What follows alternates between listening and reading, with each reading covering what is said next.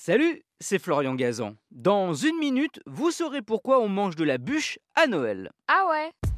Ouais, une tradition qui remonte à la fin du dix-neuvième siècle, quand des pâtissiers ont l'idée de faire un gâteau roulé qui ressemble à une bûche.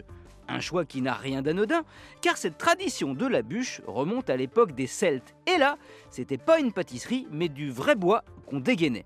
Précisément, lors du solstice d'hiver, la nuit la plus longue de l'année.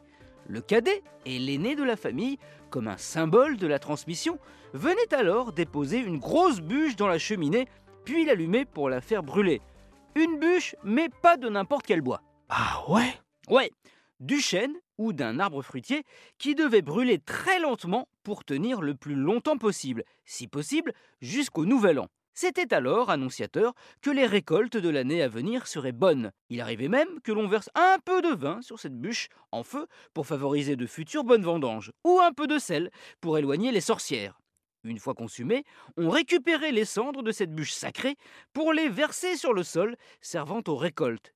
Et autour de la maison aussi, car on était persuadé que cela protégeait de la foudre. On gardait également quelques morceaux de charbon qu'on utilisait pour fabriquer certains médicaments.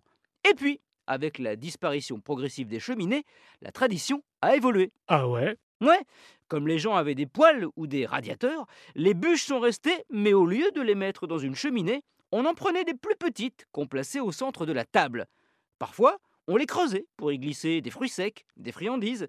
C'est comme ça que, de fil en aiguille, la bûche en bois s'est transformée en bûche gâteau, beaucoup plus digeste. Quoique, ça donne pas la gueule de bois, mais parfois des aigreurs d'estomac.